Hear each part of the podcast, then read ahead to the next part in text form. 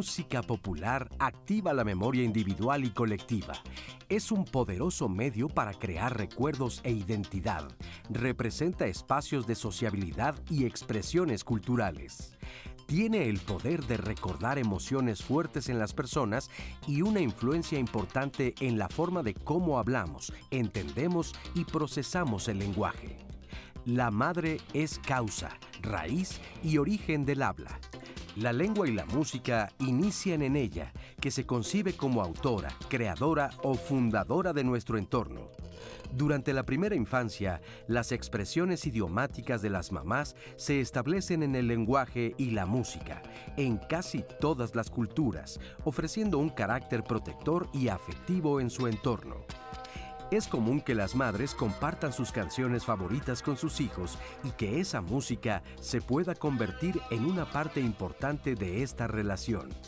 Escuchar las canciones que nos recuerdan a nuestras madres y abuelas es recuperar esa memoria, reconocer que en la palabra mamá la musicalidad persiste en el habla popular y urbana. Gracias por acompañarnos martes de Diálogos en Confianza. En nombre de mi compañera Leticia Carvajal les doy la más cordial bienvenida. Hoy con un tema de verdad que nos va a mover el corazón, que nos va a sensibilizar sobre la importancia de la figura materna, sobre lo que significa el ser madres, pero sobre todo esa compañera que nos guía, que nos acompaña, que nos enseña, que nos hace sentir, que nos hace vibrar, que nos hace saber que la vida vale la pena, que es maravilloso tenerlas. Si la tienen, abrácenla, quiéranla siempre. Si no la tienen, recuérdela con todo el amor que ella les dio en vida. Y sobre todo, hoy en Diálogos en Confianza queremos reflexionar sobre las canciones de mi madre. Pero la importancia que una canción puede tener desde que el bebé se encuentra en el vientre de la madre es fundamental, porque ahí empieza a desarrollarse el oído, la sensibilidad. Madres autoras, madres creadoras, madres que llevan la música por dentro y que al compartirla con sus bebés se convierte en un lazo tan fuerte que siempre a lo largo de nuestra vida y de la de ella nos unen. Así que este programa es para ustedes. Aquí en Diálogos en Confianza les agradecemos mucho su compañía. Gracias también a nuestras intérpretes Lía Vadillo, Eh, Jimena Raya, Magdalena Alejo, que están con nosotros y alternan en la interpretación en lengua de señas mexicana. Y Azucena Celis, por supuesto, pendiente de sus comentarios, que hoy sí van a ser seguramente muchos. ¿Cómo estás, Azu? Así Buenos días. es, Lupita. Seguramente van a hacer muchos comentarios y nos da mucho gusto que así sea. Los invitamos a que nos llamen al Centro de Contacto con la Audiencia, al cincuenta y cinco, cincuenta y seis, cuarenta, cero cero, para que nos hagan llegar las canciones que les recuerdan a mamá, las que ustedes saben que les gustaban a ella, y lo que ustedes recuerdan de escuchar ciertas melodías, de repente en la calle los descubren ciertos sentimientos. Cuéntenos todo eso. Vamos a tener aquí a nuestros especialistas para que les expliquen por qué se les activa la memoria en esos casos. Claro que sí, y miren, ya desde ahora el programa va a ser musical. Vamos a tener, por supuesto, música en vivo aquí en el estudio. Les voy a contar de quién se trata. Y bueno, también les presento parte de nuestro panel, nuestros invitados esta mañana. Gracias por acompañarnos, maestra Sofía Hernández González. ¿Qué tal? ¿Cómo estás? Mucho gusto, muy bien, muchas gracias. Mira qué sonrisota traes, estás muy contenta. Maestra de Psicología y neuropsicóloga clínica. Gracias, gracias, gracias Sofía. Gracias por la invitación. También nos acompaña el doctor Fernando Nava. Fernando, ¿cómo estás? Bienvenido. Muy buen día, muchas gracias. Gracias por la oportunidad de escucharte, lingüista y antropólogo de la UNAM con nosotros esta mañana. También nos acompaña Michelle Denise Rodríguez Chu. ¿Cómo estás, Michelle? Hola, muy bien, muchísimas gracias. Muchas gracias, gracias. Ella es lingüista y licenciada en Letras Hispánicas. Y como les decía, la música va a ser parte de hoy, de este programa de Diálogos en Confianza. La música de mi madre, las canciones de mi madre. Rocío de la Vega, lista, con toda la garganta pues bien afinadita, escogiendo piezas muy esenciales para el día de hoy. La señora de la canción y la mexicana más española. ¿Por qué, Rocío? Cuéntanos. Así me ponen el mood ahí en, en Madrid, España, cuando me entregaron un reconocimiento como embajadora de la canción mexicana. Entonces llegué como mexicana y, y soy la mexicana más española para ellos. Bueno, pues también para nosotros. Hoy nos acompañas en Diálogos y te lo agradecemos mucho porque tú vas a ser parte fundamental del ambiente que hoy se va a generar. Y ustedes en casa, compártanos las canciones que cantan incluso con su mamá y aquellas que les mueven el corazón. Y sobre todo es importante recordar que esto tiene un comienzo, el gusto por la música. Pues sí, dicen que unos nacen, otros se hacen con este talento y este oído musical, pero tiene mucho que ver eh, nuestra gestación, la edad muy temprana, desde los tres meses hasta los siete años, que comienza uno a sentir un poco este vibrar musical, pero el origen directo de todas estas aficiones, este gusto, este desarrollo por la música, pues se encuentra justamente con aquella persona que nos acompaña este, desde que somos, desde que somos pequeños. El sentido musical. ¿Dónde? ¿Dónde comienza? Pues en realidad toda esta parte del sentido musical y el desarrollo de la prosodia, la musicalidad uh-huh. que hay, pues hay estudios donde se ve como el hecho de que la madre tenga esta, este desarrollo y, e incite el desarrollo como tal verbal en el bebé, pues es muy importante, ¿no? El hecho de que le hablemos, que le cantemos, que tengamos mucho contacto, pues eso sí se ha visto que favorece. Y sobre todo cuando las madres tienen alta escolaridad, pues eso favorece porque se ha visto que hay como una relación entre que la madre le hable más, haya un mayor desarrollo en la parte lingüística y pues bueno, tienen buenos resultados. Ahora, este sentido musical, pues eh, eh, como bien dices, tiene el origen desde el contacto de la madre con el bebé, pero también es muy importante eh, que va acompañado del habla, de la lengua, que maneja la música y el habla, son muy parecidas y tienen muchos elementos que coinciden, ¿no es así, Fernando? Sí, claro, pues hay una linealidad, hay una naturaleza eh, en el tiempo, uh-huh. eh, digamos que en general eh, estamos tanto al hablar como al escuchar música ante pequeñas piezas, a veces no tan pequeñas, uh-huh. depende del, del, del músico y del orador, a veces no tan pequeñas, pero hay una especie de preludio, de arranque, de inicio, viene un desarrollo, reexposición, términos que incluso pues de una, de una descripción a otra de hechos del lenguaje o hechos musicales, uh-huh. pues son paralelas, ¿no? Y, y viene una conclusión, una coda, un cierre, a veces hay interrupciones, eh, en fin, son, son muy paralelos y, y hay pues ob- obviamente en esta linealidad eh, una serie de eh, semejanzas, eh, puntos de clímax, eh, de, de relax, que bueno, pues construyen, construyen esta, eh, estos eh, eh, mensajes, ¿no? Tanto musicales como, como lingüísticos, con mucho paralelismo.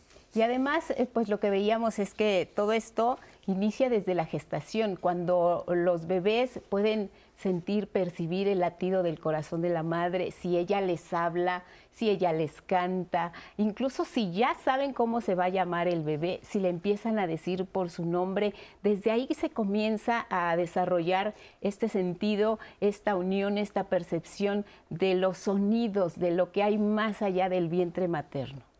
Sí, justamente, y creo que es muy importante tener en consideración el hecho de que, pues retomando básicamente lo que se ha mencionado ahorita, eh, pues al, de alguna manera los bebés lo que reconocen pues justamente uh-huh. es parte de este ritmo, de esta entonación y la manera en que se va pues desarrollando, ¿no?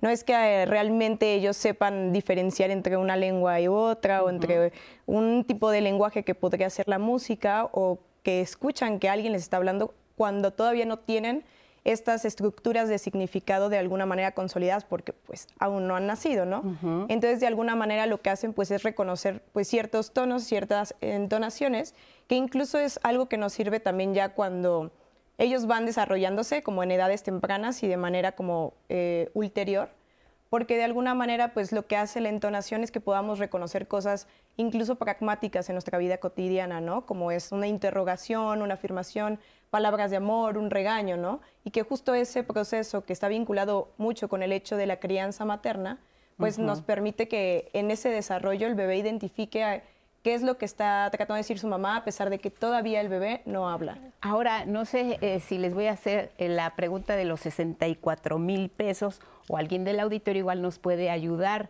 ¿En qué momento de la gestación ya se desarrolla el oído para poder percibir, como dicen, los latidos del corazón, escuchar la voz? ¿Se, se conoce eh, esta, este aspecto? ¿Lo saben?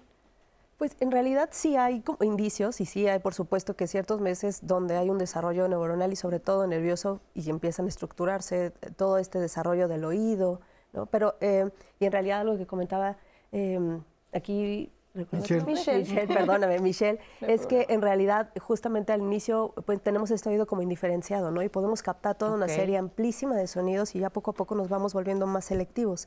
Y algo que quisiera comentar en esta parte es cómo al inicio, lo que, como nosotros las madres, porque afortunadamente soy madre, hablamos a, a los hijos, se llama materlalia, ¿no? Es esta...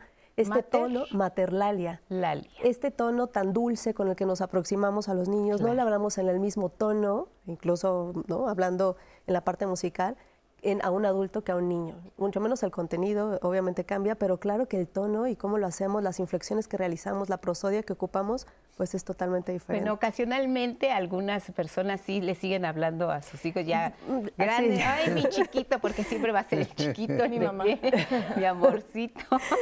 ¿Quién, Michelle? ¿Cómo? ¿Cómo dices? Ah, que justamente así es mi mamá, de hecho. A ti te, te, todavía sí. te dice. Todavía dice que soy su bebé grande. Así es. Entonces, exactamente, ¿no? Claro. Es, es materlalia. Sí. Materlalia, qué interesante, Fer. Y de lo que acaba de decir Sofía, pues... Cada cultura, ¿no? Cada cultura uh-huh. eh, tiene sus estrategias, sus patrones. Lo que dice Michelle es muy cierto porque se, se ha demostrado eh, los, los niños de meses o, o claro. bueno, los primeros años, eh, uno se dirige a ellos, vamos a decir así, con un mensaje lingüístico agresivo. Pero si lo hace uno en un tono alegre, pues el niño está feliz, ¿verdad? Sí. Porque ¿qué es lo primero que capta? No una construcción gramatical, sino una intención. ¿Y dónde está esa intención? No en el mensaje gramatical, sino en la entonación. Eh, y cada cultura, como decía, eh, eh, complementando lo que decía Sofía, tiene sus esquemas de ternura, eh, distintos códigos, claro. ¿verdad? No, no todos lo sabemos, aunque no seamos conscientes, pero sabemos que no le podemos hablar de la misma manera a un adulto, a una autoridad. Claro. Eh, en algunas culturas, eh, incluso culturas mexicanas, uh-huh. eh, se le habla de usted a los padres, ¿no? Claro. O, o el, el, lo que correspondería hablar de usted en español. Y en algunas comunidades hispanohablantes en México, claro. uh-huh. eh, el, el código es que se le hable. Entonces, esto cambia, ¿verdad? Esto es, esto es muy fluctuante, pero es prácticamente universal, ¿no? Claro. Que, que hay una manera particular en que se le habla a los bebés y generalmente la, la madre, los padres, los hermanos, ¿no? El círculo inmediato uh-huh. es quien más es eh, activa, fuente. ¿Verdad? Exactamente. Ahora, por lo que nos acaban de decir, pues entonces eh, nuestra familia, la madre principalmente, que es la que está la mayor parte del tiempo en compañía del bebé, es quien nos enseña y tiene mucha influencia en nuestra oralidad, pero también en nuestra musicalidad. Nada que ver con si somos desentonados o no al momento de, de cantar una canción, ¿verdad? Pero sí es el origen también de nuestra musicalidad, ¿no? Sí, claro. Y bueno, creo que aquí podríamos también tener en consideración el hecho, o sea, principal y justo desde una perspectiva lingüística, uh-huh. que no es como coincidencia que justo por mucho tiempo de manera tradicional a la primera lengua que adquiere como una persona se le dice lengua materna, ¿no? Porque justamente pues es la primera lengua que escuchan a través de la madre. A partir de ello, obviamente, escuchan a más personas, ya no solamente claro. a la madre, pero es como la cercanía, la referencia más cercana que se tiene. Y pues con respecto a la musicalidad, pues también va muy de la mano, ¿no? Porque al final, como también se comentaba con anterioridad, tanto la música como la lengua, al final de alguna manera son ciertos códigos comunicativos, ¿no? Que son diferentes porque la lengua, pues nosotros tenemos signos lingüísticos muy específicos y en el caso de la música, digamos que no necesariamente siempre tiene como uh-huh. eh, letra, digamos, pero incluso dentro de que no tenga letra, nosotros tenemos un sistema de comunicación de signos no lingüísticos, pero que de alguna manera también comunican, ¿no? Eh, y pues la cercanía justamente con la madre, el escuchar la música que ella escucha, pues te permite de alguna manera entablar cierta conexión con aspectos de tu vida, ¿no? Porque de alguna manera este acercamiento sensorial pues te permite años más tarde de alguna manera remontarte al pasado de esa manera mediante un tipo de, de memoria auditiva. Y esta memoria auditiva también nos provoca emociones y sentimientos seguramente, sí, ¿no? Claro. En realidad la música tiene la particularidad de ser procesada al igual que muchos otros estímulos, pero por todo el cerebro, ¿no? Hay muchísimas rutas que ya se han investigado de cómo la entrada de esa música no solamente llega a la corteza y puede ser quizá procesada en términos de ritmo, de tono, de velocidad o, y de contenido lingüístico, sino de que entra también a regiones subcorticales, límbicas, donde conectamos ciertas emociones, ¿no? Todo lo que tiene que ver con ese procesamiento. Entonces no es así eh, casual, ¿no? Azaroso que una canción sí me puede evocar o producir cierta emoción o, o sentimiento, porque por supuesto que hay una conexión muy directa, ¿no? Digamos que ahí no hay olvido, se queda grabado. Se queda grabado, se queda muy grabado por este procesamiento holístico y muy fuerte que, que produce la música. Y quizá lo podemos también relacionar con algo que se le parezca, digamos, esa, ese, mismo, ese mismo sonido, que quizá no sea el sonido original que nos remonte a un momento con nuestra madre, en, ya sea en la gestación o en nuestra primera infancia, pero hay algo que conecta con esa situación, con esa melancolía o con esa alegría que después pueda ser evocado y nosotros pues no nos explicamos por qué esa melodía, ese sonido nos trae una emoción que no podemos explicar, pues nada más la sentimos, pero en realidad no hay un recuerdo que tenga que ver con ese momento. O sea, un recuerdo que uno quizá pueda como sí, precisar, ¿no? Así precisar, pero claro, en realidad sí se activan todas estas rutas de análisis más bien límbico, donde tiene que ver todas las emociones. E igual yo no puedo decir particularmente un momento, pero sí que me ha acompañado a lo largo de, de uh-huh. mi historia de vida, quizá, y que, y que ha evocado en mí esa, esa emoción, ¿no? Quizá no lo podamos verbalizar en, fue en este momento, lo escuché uh-huh, haciendo uh-huh. esto, pero claro que siempre va, nos va acompañando, ¿no? Bueno, ¿sí? Oye, y por ejemplo, el, el que la palabra mamá sea de las primeras o la primera que llegue a pronunciar un, un, un bebé, un niño, una niña, ¿cómo, cómo lo podemos relacionar? ¿Por qué esa es la primera, Fernando? Bueno, también ahí hay estudios incluso en la forma de la palabra. Uh-huh. Hay un estudio clásico que le recomendamos a todo mundo de un maestrazo de las ciencias del lenguaje, Roman Jakobson. El artículo se llama ¿Por qué mamá y papá?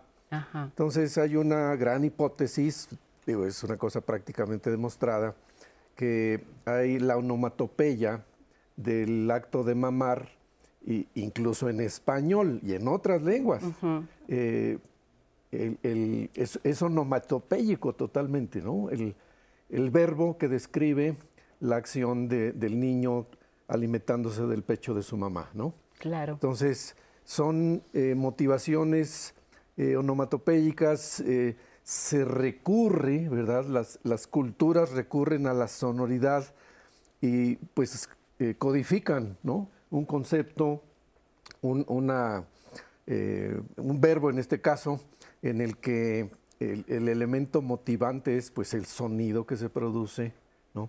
Y este artículo eh, explora, explora por qué eh, son incluso las, eh, las vocales y las consonantes uh-huh. de las palabras papá y mamá también, uh-huh. es, es de las dos, eh, son de las... Eh, no puedo decir básicas porque hay otros elementos básicos claro. en ese sentido, pero efectivamente son, son palabras en una lengua como el español, por ejemplo, difícilmente, difícilmente en la historia eh, cultural y el desarrollo expresivo, la palabra mamá tendría eres, por ejemplo, uh-huh, ¿verdad? Uh-huh. ¿Por qué? Porque la ere es una consonante que en el caso de los hispanohablantes se adquiere y bueno, hay hasta juegos de palabras y que si los niños o los extranjeros no pueden pronunciar, hay chistes. Eh, entonces, pues no, eh, toda la historia y todo el constructo hacia llegar a una palabra para, con la cual se designe a la mamá o al papá, eh, están con elementos muy, muy, uh-huh. muy básicos, ¿no? Y esto, repito, pues se da, se da en muchas, en muchas culturas. Eh, la de los hispanohablantes, pues no es, no es la excepción. Muy bien, claro. Pues está interesante el programa, las canciones de mi madre, estamos hablando del origen de esta conexión precisamente con ella desde que somos eh, bebés. Ahora vamos con Mariana Teutli, maestra en Educación Artística del Centro Nacional de las Artes, la influencia que tiene la música en el habla. La escuchamos y regresamos. La influencia que tiene la música sobre el habla es porque ambos son un lenguaje. O sea, la música es un lenguaje y el habla se compone también de un lenguaje que es oral. Entonces comparten elementos como la rítmica, la melodía, las sonoridades, las modulaciones, y por eso se complementa. Mientras más rico sea un contexto sonoro musical de una persona, más se va a enriquecer el habla, sobre todo en la primera infancia, que es cuando se adquieren todas estas habilidades mmm, del habla. Si hay entornos sonoros ricos, si cantan en casa, si se pone música, eh, que los cuidadores, las emisiones vocales que hagan, va a ser más rico para el niño o niña que está aprendiendo a hablar. Es muy importante que la música esté presente en el contexto de crianza, en el contexto educativo de los niños desde la casa, porque va a haber mucha estimulación. Mientras más elementos sonoros y musicales haya en casa de manera natural, ¿no? Las canciones que se escuchan en casa, la música instrumental, si hay instrumentos musicales también, va a ser más enriquecedor para el niño o la niña que se esté criando, que todavía no esté hablando. Va a tener más recursos a nivel cerebral, a nivel emocional y afectivo, que le van a dar más elementos para estimular su, su aparato vocal, ¿no? Estos balbuceos, el llanto del niño, los sonidos guturales, esos juegos vocales que aparecen desde la primera infancia son muy importantes para que el niño hable aproximadamente cuando empiezan las primeras palabras, desde el, los seis meses hasta incluso los siete años es cuando ya se... Eh, logró como el lenguaje, apropiarse del lenguaje, eh, de la lengua materna, más bien. Pues ya vimos la importancia que tiene pues esta conexión desde, pues, desde que somos prácticamente concebidos. Nos vamos con música, amor eterno. Vamos a escuchar esta pieza con Rocío de la Vega.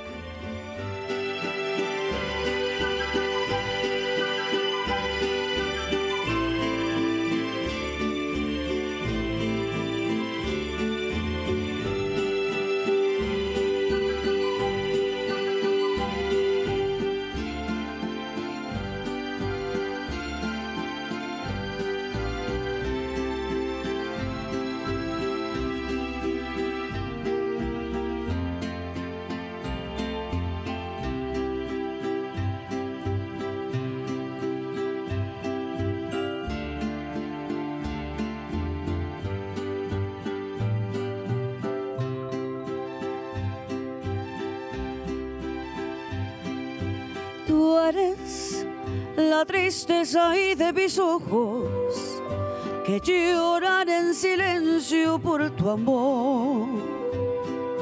Me miro en el espejo y veo en mi rostro el tiempo que he sufrido por tu adiós. Amigo, a que te olvide el pensamiento, pues siempre estoy pensando en el ayer. Prefiero estar dormida que despierta, de tanto que me duele que no estés. Como quisiera que tú vivieras,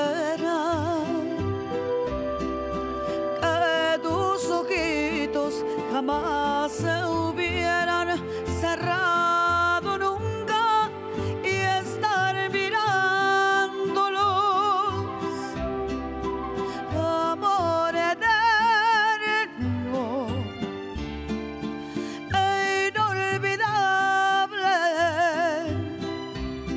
tarde o temprano estaré contigo para seguir amándonos.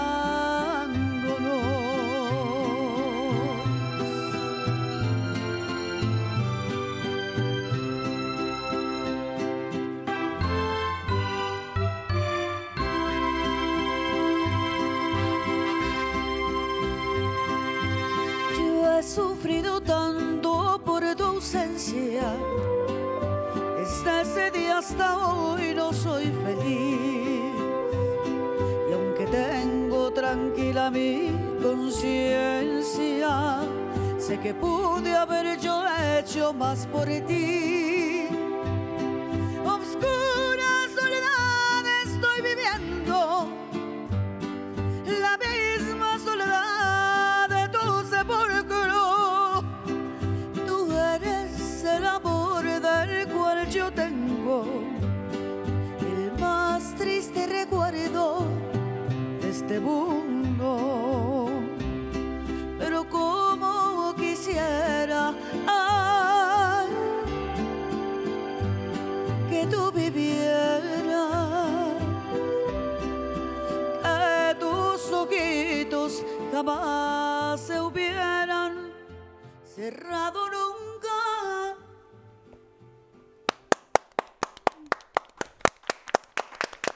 Bravo, Rocío, muchas gracias.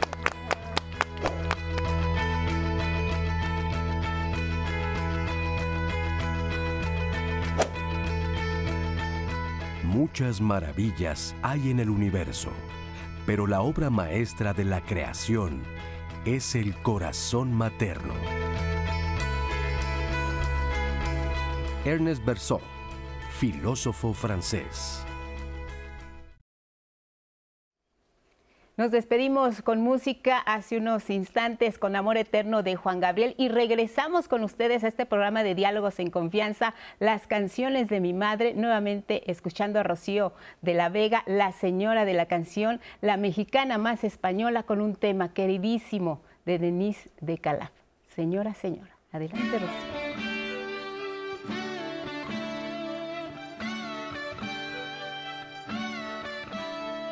A ti que me diste tu vida, tu amor y tu espacio. A ti que cargaste en tu vientre dolor y cansancio. A ti que peleaste con uñas y dientes, valiente en tu casa y en cualquier lugar. A ti, rosa fresca de abril. A ti, mi fiel querubín, a ti te dedico mis versos, mi ser, mis victorias. A ti mi respeto, señora, señora, señora.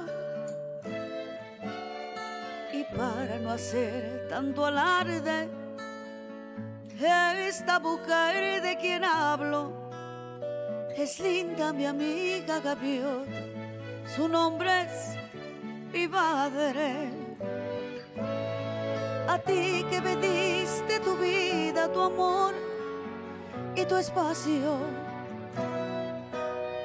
A ti que cargaste en tu vientre dolor y cansancio.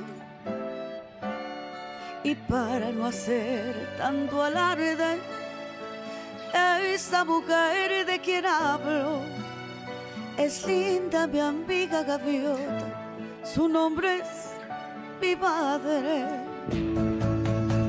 A ti que me diste tu vida, tu amor y tu espacio.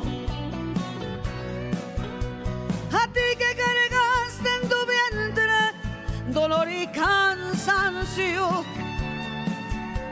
A ti que peleaste con uñas y dientes, valiente en tu casa y en cualquier lugar.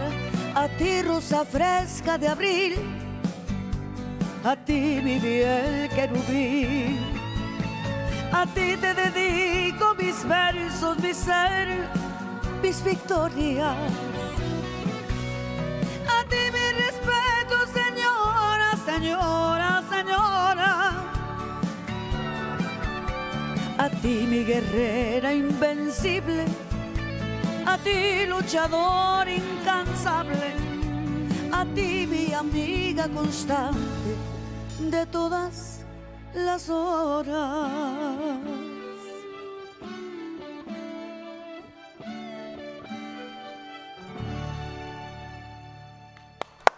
Bravo, Rocío. A ver, Rocío, esta pregunta va para ti. ¿Tu mamá cantaba, Rocío? No, cantaba mi abuela. Tu abuela. Mi abuela materna era la que cantaba. Y ella, bueno, de generación en generación dejó la voz aquí. ¿Sabes cuál era la canción favorita de tu abuela? Sí, Collar de Perlas. Collar de Perlas. ¿Alguna vez tú se la cantaste, la cantaron juntos? No, ella murió muy joven, yo no la conocí, pero sin embargo, toda la, la trayectoria que me contaban de ella, bueno, pues empapó mi vida y, y yo quise representarla aquí en la tierra. Pues más que bien representada, de verdad que tus interpretaciones nos llegan mucho al corazón.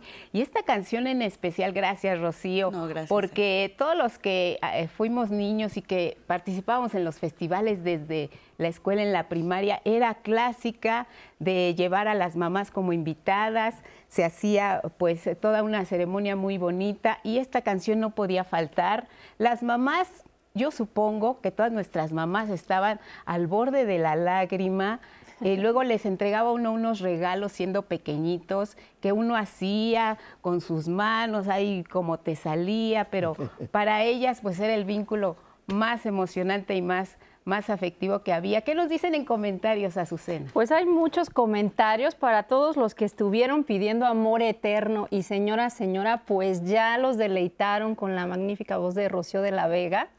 Eh, y pues muchos están escribiendo, compartiendo qué canciones les recuerdan a sus mamás. Tenemos aquí eh, un comentario de Odette Herdes, que a colación de Señora, Señora dijo, una canción para la mayoría de las madres mexicanas, una felicitación y reconocimiento a todas ellas.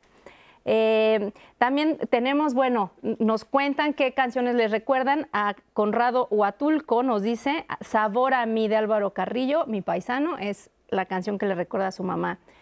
También tenemos otro comentario de Sara Alelí, nos dice felicidades a mi mamá y también a todas las mujeres que trabajan en casa, en casas, cunas y orfanatos, ya que también hacen las veces de mamás, sí es cierto, y les han de cantar a los bebés. Eh, tenemos otro comentario, Arturo Altamirano nos dice, en mi caso mi madre hizo crecer a mí un, en mí un amor por la música que perdura al día de hoy. Mucho del conocimiento que tengo de los grandes compositores fue gracias a ella. No he conocido a nadie en ese bagaje musical que ella tenía. Y tenemos una llamada que nos cuenta algo muy lindo. Déjenme la busco, por acá está. Nos dice Juan Francisco Meso Solís. La primera canción que me cantó mi mamá fue una de cuna que iba, duérmase mi niño, duérmaseme ya, que viene el coco y te comerá. Crecí en los sesentas en un ambiente en el que había muchas lavanderas. Ahí ellas se ponían a cantar. Mi mamá junto con unas señoras se inscribieron al concurso La Hora de los Aficionados, donde mi mamá resultó ganadora. Felicidades. Mm. Ella me enseñó la importancia de la música, pues la persona expresa sus miedos, sus alegrías, sus sentimientos. Muchas gracias por compartirnos esta eh, pues, experiencia de vida, porque además cómo nos remonta a cómo er- eran otros tiempos y además, bueno, tu mamá ganó, muchas felicidades. Otra llamada, Cuauhtémoc Sánchez nos dice, mi madre falleció cuando yo tenía seis años y le gustaba la canción Varita de Nardo. Ojalá la puedan interpretar más adelante. Pues están llegando las peticiones. A ver, porque ¿cuál gana? Hay muchas. Pero tenemos otra llamada de Lourdes Escobar. A mi mamá le gusta Una furtiva lágrima. Es ópera. Felicidades por el programa. Muchas gracias. Tenemos más comentarios acá en Facebook. Nos dice Odette Silva. Qué bonita voz de Rocío de la Vega. Y qué entrañable canción que habla sobre la pérdida, referente a amor eterno. Raúl Hombre Armónica nos dice, excelente interpretación, me llegó al tuétano, muchas gracias. eh, Marilú Marrugat nos dice, excelente intérprete y ser humano, te amamos, Rocío. Carla Segundo nos comenta, mi mamá fue muy fan de los Beatles. Su canción favorita era Here Comes the Sun. Ella falleció hace dos años y me refugio en las canciones que le gustaban para recordarla con amor.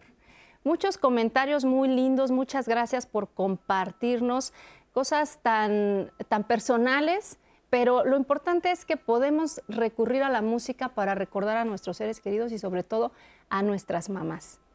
Si les parece bien, este, Lupita, hicimos una pregunta en redes días previos al programa, ¿sí?, y nos la respondieron eh, en redes sociales. La pregunta es, ¿sabes cuál es la canción favorita de tu mamá? Acompáñenme a ver qué nos respondieron.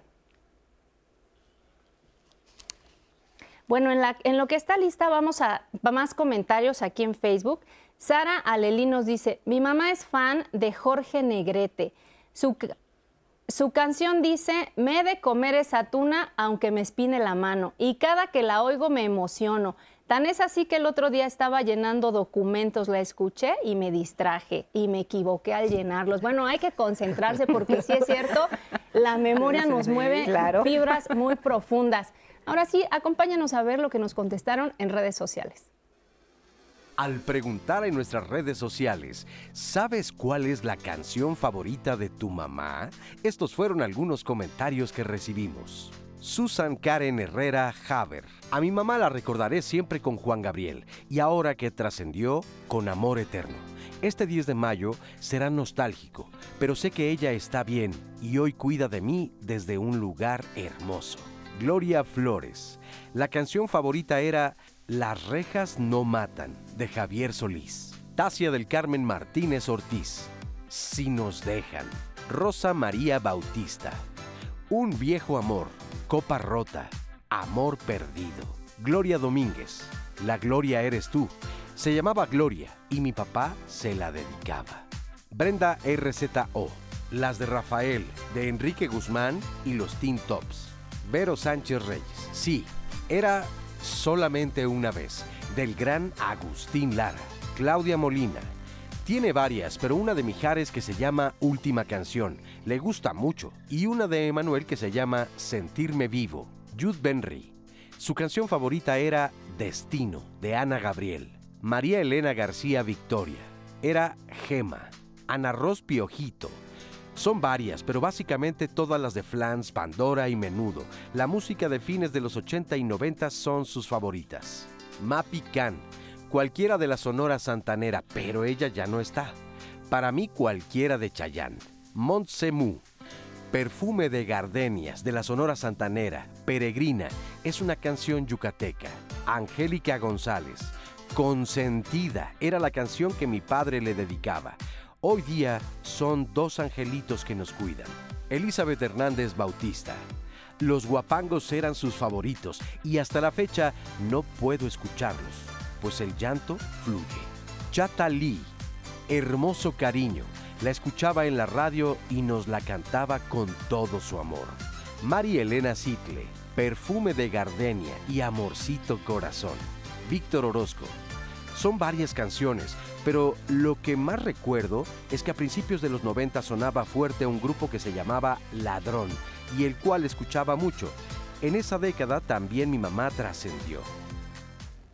De verdad, muchas gracias por compartirnos las canciones eh, que les gustaban a sus mamás, a sus abuelas, por incluso pues traernos a la memoria momentos muy especiales. Yo creo que todos los que estamos aquí en el estudio, los que nos están viendo en casa, escuchando y viendo el programa, están tratando de recordar esos momentos de cercanía, de apapacho, incluso las fiestas familiares donde se le dedica una canción a las mamás. Y, y todos esos momentos que de verdad no, nos mueven mucho la entraña, es muy, es muy significativo. ¿Por qué nos emociona tanto escuchar eh, estas canciones cuando ya, por ejemplo, somos más adultos? ¿Cuál es ese vínculo que nunca se rompe y deseamos que nunca ocurra, que, que nos conecta tanto con nuestras mamás, con la música que ellas escuchaban y a su vez que puede ser la música que sus mamás, nuestras abuelas, les habrían enseñado a nuestros abuelos? Claro. Es, es, es esta parte que mencionaba de la memoria musical, o sea, uh-huh, de verdad activa si bien realizamos con todo el cerebro, ¿no?, todas muchas actividades, la parte que hay del, del procesamiento musical es muchísimo. O sea, todo lo que tiene que ver con ritmo, prosodia, uh-huh. eh, qué tan, cuál es el volumen, el tono y también el, o sea, toda la parte del contenido semántico, ¿no? Hay muchas veces que una canción puede sonar muy linda, pero está diciendo cosas terribles. Esto de, claro. del coco te comerá, no, no está muy bonito, pero, pero bueno, te la cantaba y lo recuerdas. Claro. Y además también la música creo que se ocupa muchas veces eh, con estos fines, ¿no? Mi abuelita, había un momento de tensión y era, dígalo cantando. Decía algo, pero con una canción, ¿no? Así como de... Entonces, sí, sí, sí, aunque el momento era muy tenso, era así como en ese momento sacaba cualquier verso, porque era en realidad muy buena cantante, y lo resolvía así, ¿no? Y te lo decía, y te quedaba muy claro. O sea, no había, ya, no, ya no había duda de, ok. Entonces, pues, creo que tiene que ver con todo este procesamiento, con todo este contexto que siempre acompaña a la música y, y que nos acompaña, ¿no? Y además, por ejemplo, esta de la Rurru Niño, eh, es una canción, no sabemos qué tan antigua pueda sí, ser, claro.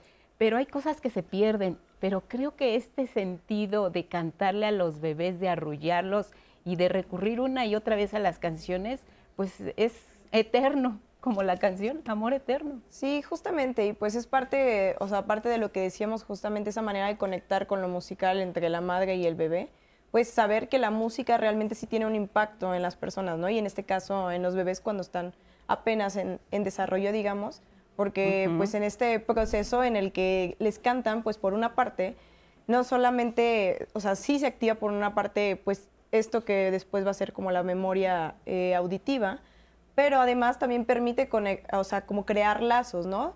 Eso no es coincidencia porque si lo vemos también de alguna manera, la música a nivel masa, digamos, pues permite conectar a las personas de alguna manera, ¿no? Y que de alguna manera también la identidad se crea a partir de la música. Es decir, que a través de las comunidades que uh-huh. escuchan cierta música, que incluso puede comenzar con la familia, pues comparten cierto código, por así decirlo, que es este código musical que les permite sentir que están en casa, ¿no? Y además, eh, Fernando, esto que, que comentaba, que se preservan todos estos cantos, pasa los años y la que era niña se convierte en mamá y se los canta a sus hijos. O sea, son, son canciones, melodías, eh, conexiones con, con la mamá que no se han perdido.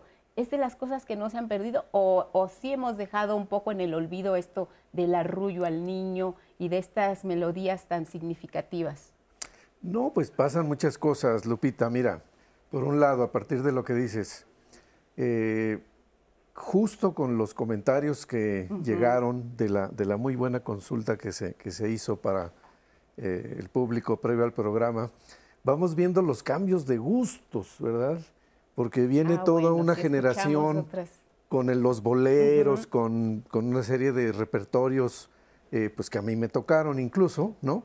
Dentro de las canciones favoritas de mis padres hay boleros, ajá. pero vienen ya otros géneros, ¿no? Pues de generaciones sí, sí. más. Eso es por un lado, pero yo creo que algo que continúa es el hecho del arrullo que a veces la mamá improvisa, ¿no? Sí. Improvisa la tonadita, improvisa una letra. Eh, eso yo creo que mientras no lo perdamos, ¿sí? Te gusten las óperas, te gusten los Beatles, te gusten los Teen Top, te guste Juan Gabriel, te guste el rap, eh, eso está en un ámbito, puede ser de las preferencias de tus padres, pero el hecho de, de, de la intimidad donde pone la madre un ritmo, pone una tonada, puede ser el arrorro de, las, de los villancicos, puede ser el... Eh, eso yo creo que se mantiene, esperemos que se siga manteniendo, claro. porque es justo un momento, y cuando uno ya es grande, esas cosas, pues, imborrables. Claro, y además, pues, también está comprobado que quienes no tienen esa cercanía con la mamá, quienes no reciben esos afectos, pues, también tienen una huella y un vacío que queda ahí, pues, eh, puede quedar incluso como algo que después se viene arrastrando a lo largo claro. de la vida, ¿no? Pues, en realidad es como una conformación de la parte afectiva importante, ¿no? Uh-huh. O sea, si, si bien ya no estamos en esta época donde decimos que infancia es cien por ciento destino, uh-huh. pero claro que la forma en la que crecimos, ¿no? Sobre todo en los primeros siete años de vida, en la parte de afecto, de emocionalidad, pues sí, determina en gran parte cómo vamos a hacer, ¿no? Nuestra personalidad, nuestras demostraciones de afecto. Entonces, pues sí, la verdad es que sí queda una huella que podemos ir modificando, pero por supuesto que está ahí, ¿no? Por eso, sí, aunque no nos sepamos la canción del eh, a la Rurru Niño, eh, improvisas la letra, claro. Dices, este, aquí el arroz está cocinando y estás tratando de arrullar y compartir el momento, claro. Y creo que eso es lo más valioso. Vamos a escuchar ahora otro testimonio de Estrella Segura sobre las canciones que les recuerdan a su mamá. Vamos con ella. Mi familia está conformada con mi esposo y tengo una hija de veintinueve años. Actualmente soy cantante. El amor por la música nace desde los tres años. Desde muy pequeña escuchaba a mis papás, la radio, todo el tiempo ellos cantaban. Eh, mi mamá hacía el aseo cantando. Las canciones que me recuerdan a mi mamá son de Pedro Infante, especialmente de Pedro Infante. Ella le gustaba mucho la hora, la hora de Pedro en una estación de radio que existía cuando yo era pequeña. Actualmente, hoy todas las canciones que hablan del, de la mamá es para mí, me significa y me ha resignificado la relación para con ella. He podido conciliarme o reconciliarme con su amor, con su dedicación, con su pasión por la música y por, por ser mamá.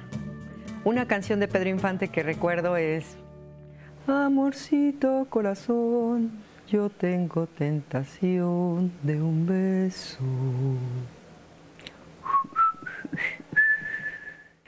Todo esto me recuerda a una canción que les quiero cantar.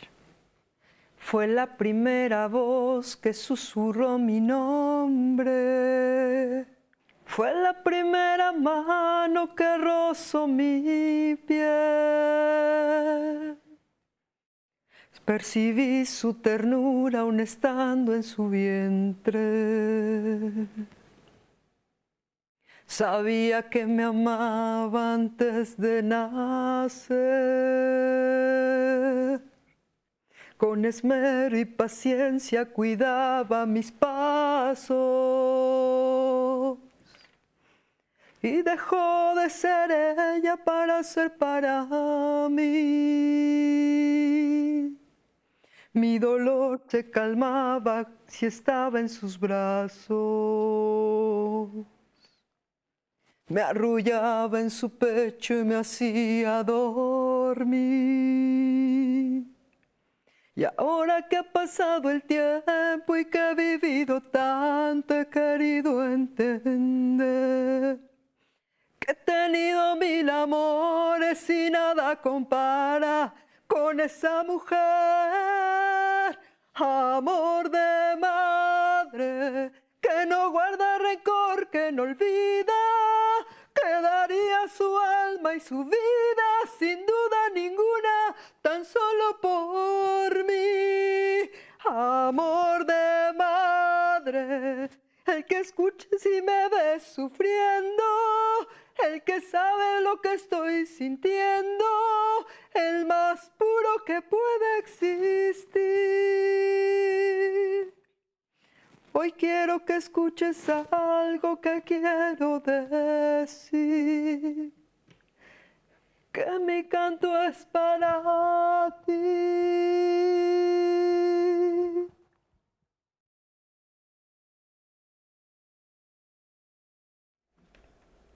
Y seguimos con el tono musical aquí en Diálogos en Confianza. Las canciones de mi madre, Rocío de la Vega, nos interpreta Señora, una canción que con mucho sentimiento también interpretaba Rocío Jurado. Adelante.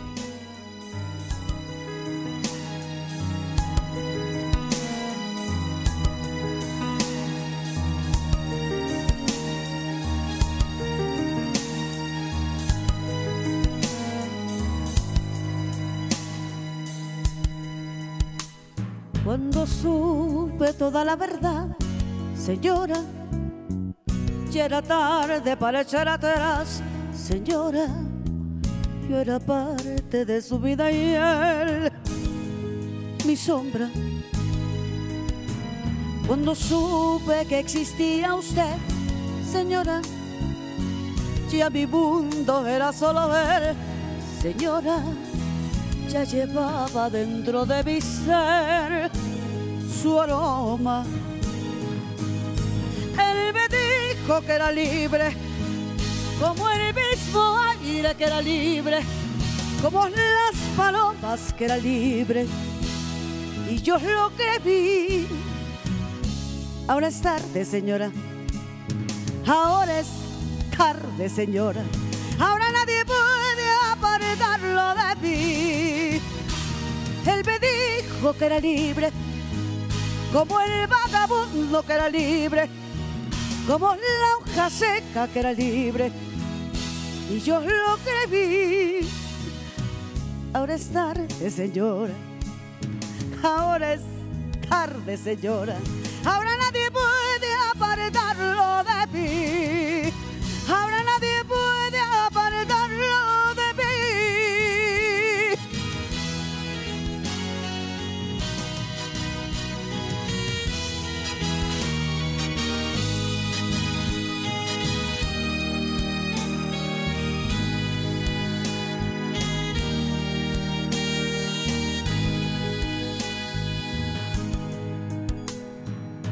Cuando supe toda la verdad, señora, ya era tarde para echar atrás, señora, y ahora parte de su vida y él, mi sombra.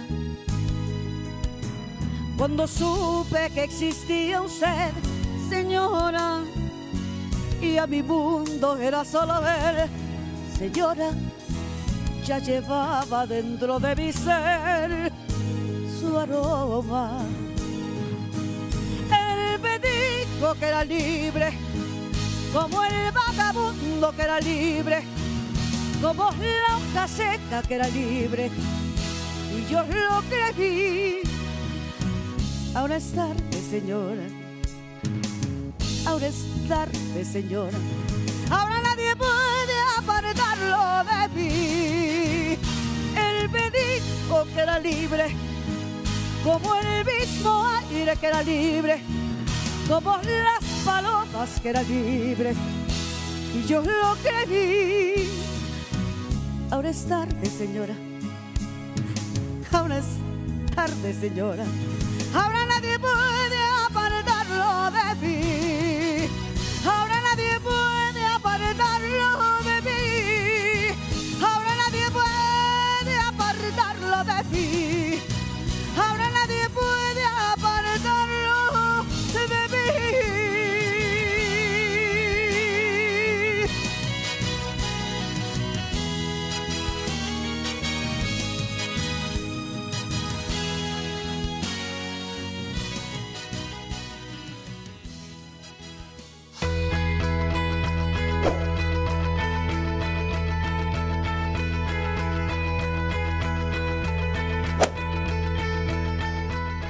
La música es el arte más directo. Entra por el oído y va al corazón. Es la lengua universal de la humanidad. Astor Piazzolla, bandoneonista y compositor argentino. Continuamos con el programa. Eh, nos están llegando muchos comentarios y los queremos invitar para que vean también el programa del día de mañana. El mero diez de mayo, el programa se va a titular Como dice mi mamá. Para que usted esté al pendiente y haga llegar por redes sociales también o por llamada las frases que decía su mamá, desde ponte el suéter, este, si decían ayer los compañeros de producción, si yo lo encuentro, ¿qué te hago? A esa sí la decía mi mamá. Entonces, vean mañana el programa y participen para que puedan hacer llegar las frases que decían sus mamás, sus abuelitas o que se decían en casa a raíz de que la decía una mamá de la familia. Bueno, vamos a continuar con comentarios que nos están haciendo llegar y llamadas. Muchas gracias que están participando a través de las llamadas. Tenemos aquí una que nos dice Reina Torrescano. Felicidades por el programa. Son una maravilla los invitados que tienen el día de hoy. Ay, muchas gracias. Para ustedes, chicas, chicos. Nos dice sí. Verónica Morales, también en llamada. Quiero comentar que la canción favorita de mi mamá era La Marcha de Zacatecas. porque ella nació en Villa González Ortega, Zacatecas. Me trae muy gratos recuerdos escuchar esta canción. Muchas gracias por su comentario. También nos dice Guadalupe Rivera, felicidades por el programa y para todas las mamacitas. Eh, a mi mamá le gustaba mucho la canción Un sueño de tantos. Otra llamada nos dice Verónica Leal, de sesenta y un años, de la Ciudad de México. ¿Podrían cantar la canción de Dos arbolitos para mi mamá Graciela Romero? Pues siguen las peticiones de canciones. Muchas gracias por estar viendo el programa. Tenemos otro comentario de Rosario Gamilio. Ella nos dice, mi madre tiene ochenta y tres años. Ella ama el danzón. No le gusta ningún otro género ya que creció en esa época. Ella nació en el estado de Hidalgo. Sus favoritos eran Salón Danzón México. Pues como decían aquí, decía Fernando, este, hay de todos los géneros, depende en qué época, de qué época es la mamá en cuestión, ¿verdad?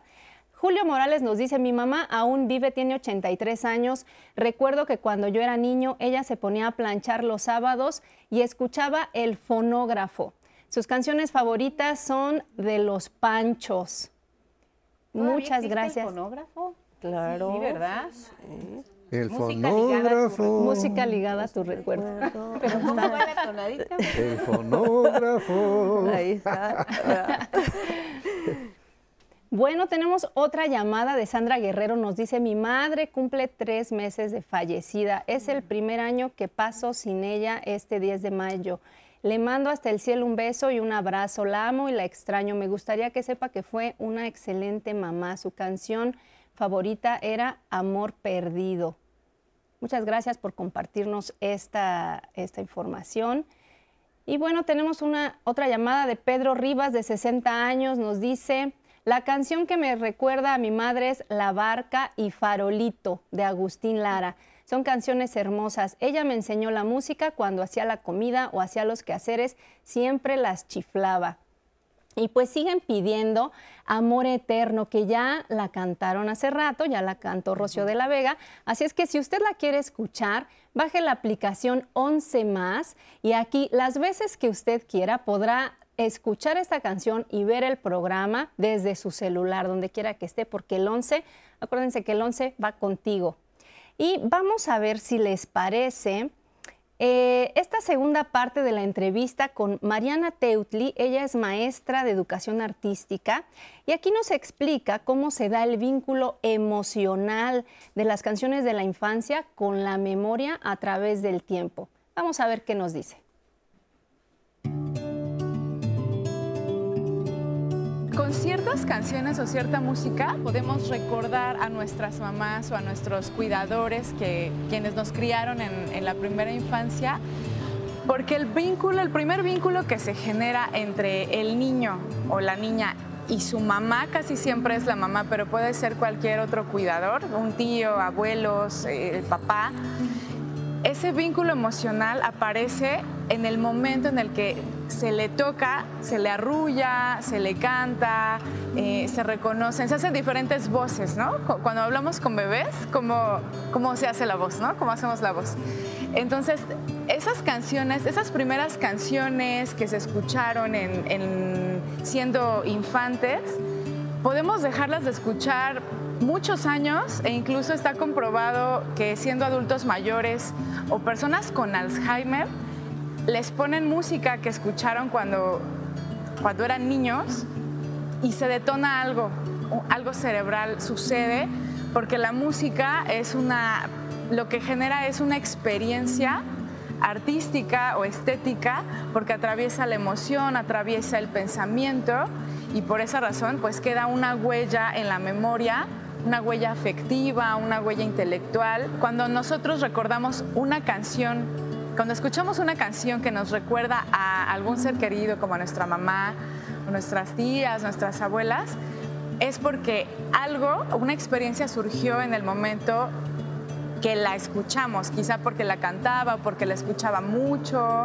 se escuchaba en casa, y esos vínculos que se generan, que permite la música, pues se genera ahí un, un ancla emocional que, aunque no la escuchemos en mucho tiempo, después nos recuerda a la persona.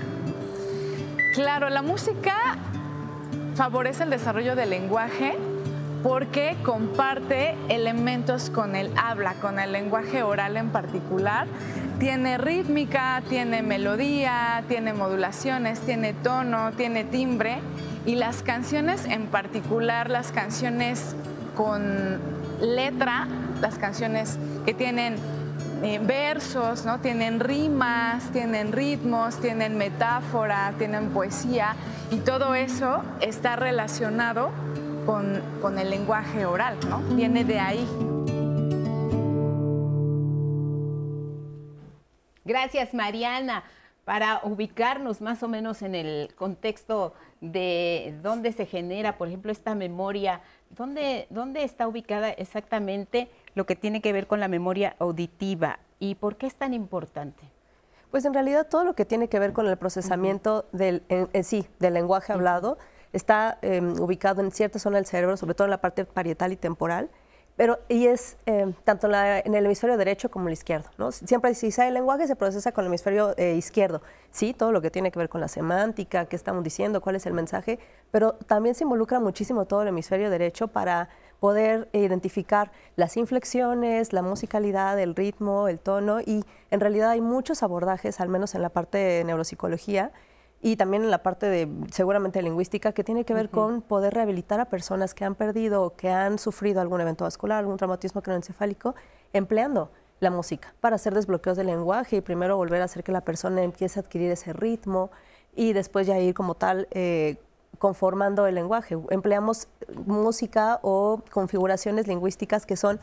la sabemos desde chiquitos, el Padre Nuestro, ¿no? Sí, bueno, sí, o sea, y te lo dicen y es de corridito y ya te lo sabes, o por ejemplo contar, ¿no? Con cierto ritmo, que siempre lo hacemos, ¿no? Uno, dos, tres, cuatro y, y cinco, o sea, ya acabamos, sí, ¿no? Sí, siempre sí. le damos como cierta pauta y hay algunas enfermedades neurodegenerativas sobre todo, mm. donde las personas van perdiendo esa capacidad. Por ejemplo, en Parkinson sabemos que el habla es, es muy... Eh, más allá de que del contenido está afectado, se vuelve sumamente plano, ¿no? Ya no hay esas inflexiones que me permiten a mí ir... Eh, teniendo este, este mensaje que se da en el contexto no meramente verbal, sino lo que acompaña, ¿no? lo, lo paralingüístico.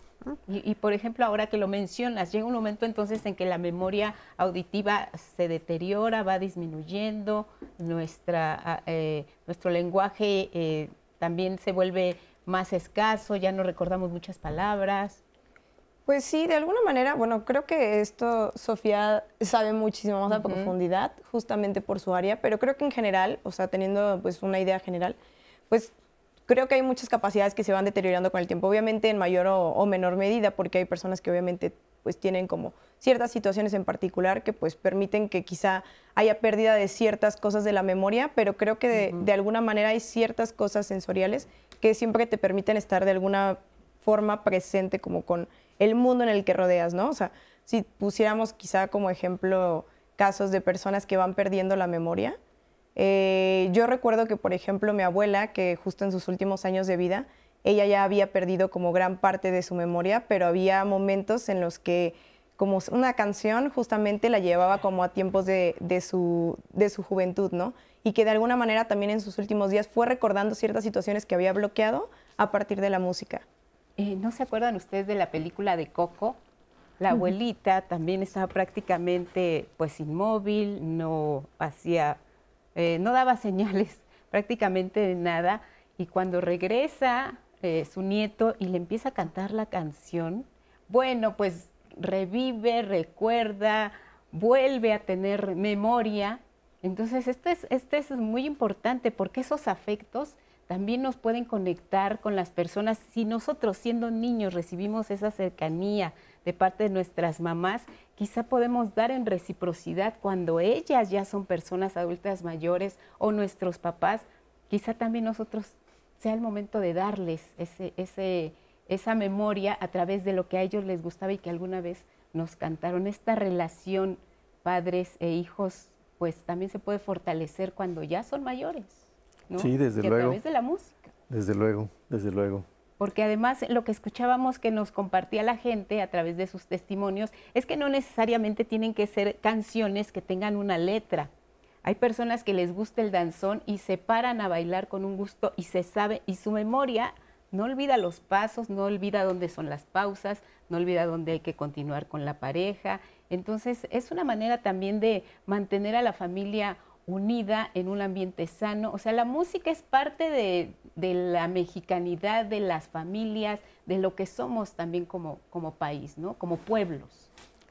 No es que clinopanos tla chuelis con camanalo, o so aquincana oxetlachtoli, clinopanos iguan yeguame, akin camanalo intlachtoli nigmati chuelis con nechtoca. Clinon panos, iscon, o tiquijli tlin polis campa panos xiwit, panos tonalme, clinon panos noisqui. Ahora traducción, traducción necesaria. ¿Qué pasa? ¿Qué pasa con otras lenguas, con otro, aquí Tonales. Mexicanas, ¿no es cierto? Tonal, claro. Entonces tenemos, por supuesto, un gran patrimonio. Hay canciones de arrullo en náhuatl, en, hablé en náhuatl, ¿verdad? Uh-huh. eh, en zapoteco, en eh, Andrés Enestrosa, sus poesías de mi madre. Eh, vamos, están pues todas las culturas mexicanas y las del mundo, eh, pues con todos estos componentes, ¿no? Vivísimos y esperemos claro. que así, así de vivos, pues los apreciemos y claro, o sea, sepamos. De alguna manera, pues bueno, esto me recuerda un poco justo a la idea de que si nosotros contemplamos también la historia de la literatura, pues observamos que mucha de la literatura, de la parte escrita que proyectamos de la lengua, pues uh-huh. proviene justamente de esta lírica popular oral, ¿no? Si, por ejemplo, tenemos en cuenta la tradición hispánica, podemos remontarnos a los cantares de gesta, en los que los juglares pues cantaban de manera oral, porque no todas las personas sabían leer y escribir, pues cierta poesía lírica de la cual proviene muchísima de nuestra tradición, ¿no? De ahí aparece el romance español y del romance español incluso podemos tener el legado de los corridos mexicanos que se utilizan en la actualidad, ¿no? Entonces, de alguna manera, pues es una forma de encontrar como un elemento, en este caso el héroe, que es el de la epopeya, que se representa a través de esta lírica popular que se canta y que se transmite de generación en generación. Y además fue todo, fue toda una época. ¿Ibas a decir algo más? Ah, sí. Justo, eh, pues creo que también lo podemos ver como en diferentes partes, ¿no? Uh-huh. O sea, en este caso, pues obviamente los héroes se transforman con respecto al tiempo. No es lo mismo la idea que se tenía de un héroe en la Edad Media que ahorita, pero eso está muy relacionado justamente con la oralidad. Y al final, la literatura, eh, pues, proviene de, de la oralidad, ¿no?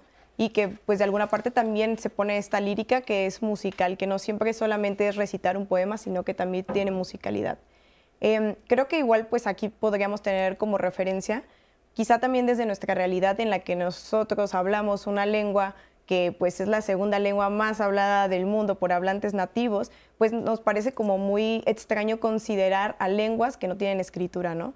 Pero hay tantas lenguas en el mundo que no tienen escritura que obviamente su recurso es la oralidad, ¿no?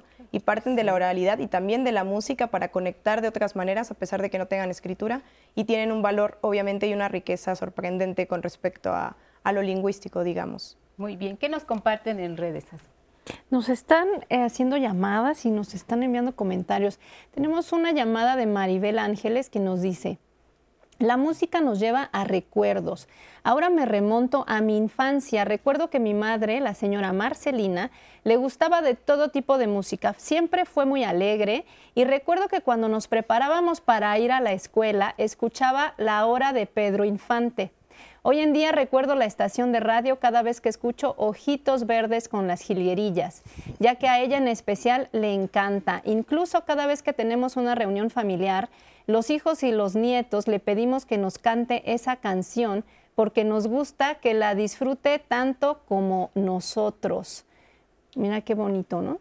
Eh, tenemos otra llamada, nos dice la señora Rubí, mi madre enviudó cuando estaba pequeño. Le gustaba la música mexicana, como los tríos Pedro Infante y Jorge Negrete. Desde que era bebé la radio me arrullaba. A la fecha, claro. Nunca apago el radio cuando me voy a dormir. Fíjate, me acuerdo de una eh, persona, lo, una locutora de radio que decía, el que escucha la radio nunca está solo. Eso, esa frase a mí me gustó mucho porque tiene razón. Puede que te acuerdes de alguien, puede que te guste lo que estás escuchando, pero te hace compañía. Entonces, tenemos acá más comentarios. Nos dice Cuauhtémoc Sánchez en Facebook, felicidades a todas las mamás, eh, sobre todo a las chiapanecas, nos ve desde Chiapas, muchas gracias.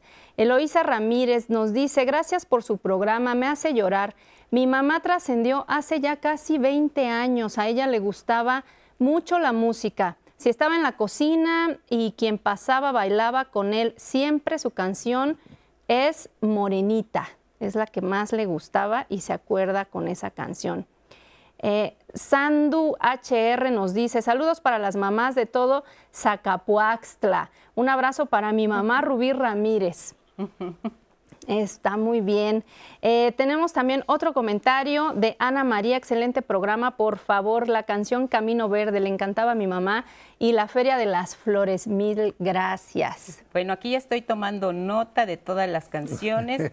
Ya llevas varias. Entonces vamos a ver al final con cuál, con cuál te vas a quedar, porque bueno, pues ya tú vas a elegir con cuál, igual y a capela. Vamos al testimonio ahora.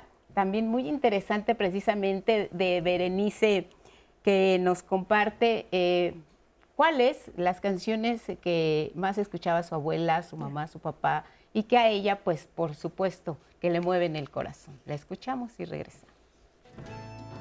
Mi familia está conformada por eh, mi esposo, mi hijo, mi suegro, mi cuñada, mis sobrinos.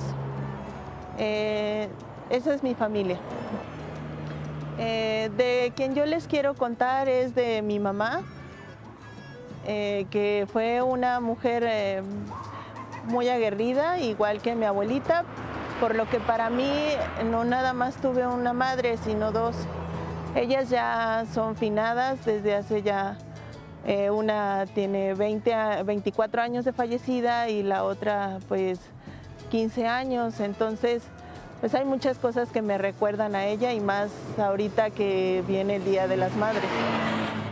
Las canciones que más me recuerdan a mi mamá eh, son las de Los Ángeles Negros, eh, la de Los Panchos, las de mi abuelita, pues de Juan Gabriel, a ella le gustaba mucho la de Amor Eterno, eh, las de Sonia López, las de La Santanera. Esas son las que más me recuerdan a ellas. A mí las canciones que acabo de mencionar pues me recuerdan más que nada al día a día, ¿no? Eh, lo poco que pude convivir con mi mamá, ya que ella falleció cuando yo tenía cuatro años, pero recuerdo mucho cuando comíamos en la mesa, hacía el quehacer, sus regaños. Mi mamá fallece cuando yo tenía cuatro años y es cuando mi abuelita se hace cargo de mí hasta los catorce. Bueno, sí, mi abuelita decía que le recordaba mucho la canción de Tita, eh, de La Santanera. No recuerdo muy bien cómo va la tonada, pero me acuerdo del coro que decía Tita, Tita, algo así, pero no recuerdo mucho. La verdad hace mucho que no la, no la escucho. Sí, a mi mamá le gustaba bailar mucho, a, como a mi abuelita también. Entonces, para mí eh, eso fue muy importante porque a mí tan, también me gusta mucho ir a bailar. Este, a pesar de que ahorita pues tengo a mi niño, pues siempre intento pues ir a bailar a, a donde yo pueda. Y pues muchas canciones obviamente me recuerdan a ellas y, y siempre las tengo presentes en mi corazón. A mi hijo sí le he inculcado la música. Eh, porque a mí siempre me ha gustado, entonces pues le pongo el radio y le gusta bailar y así. A mí la música me pone alegre porque me recuerda a mis seres amados, que eran mi abuelita y mi mamá. Como somos todos, ¿no? Que no nos acordamos exactamente de toda la canción, pero sí de una, una, una estrofita partecita que es clave, la de Tita, Tita, como yo te quiero, Tita, pues sin duda. Lo máximo. Rocío de la Vega nos va a interpretar ahora otra canción, Volver a Verte. La conocimos en voz de Rocío Dúrcal. Adelante, su tocaya aquí en el estudio. Para mi hijo hasta el cielo.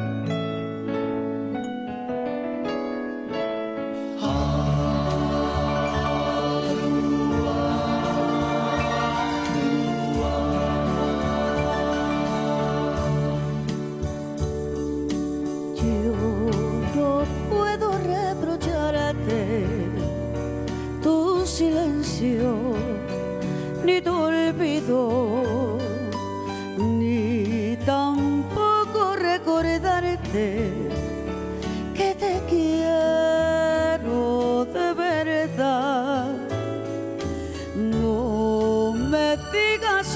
casa yo, ni me digas dónde has ido. Solo quiero contemplarte y olvidar mi soledad.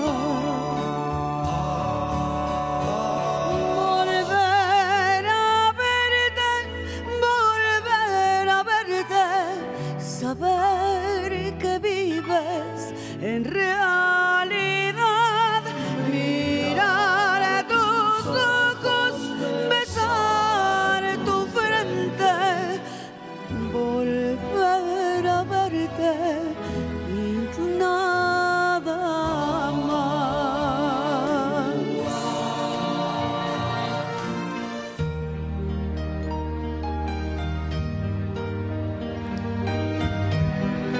A una madre siempre le duele la partida de un hijo, le duele hasta el alma.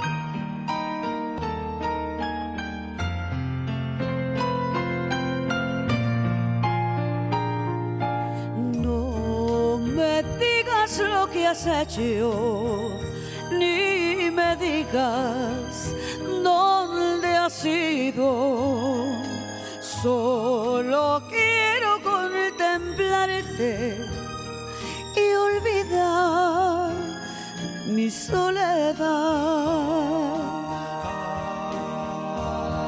Volver a verte, volver a verte, saber que vives en realidad, mirar tus ojos, besar tu frente, volver a verte y nada más. A verte y nada más.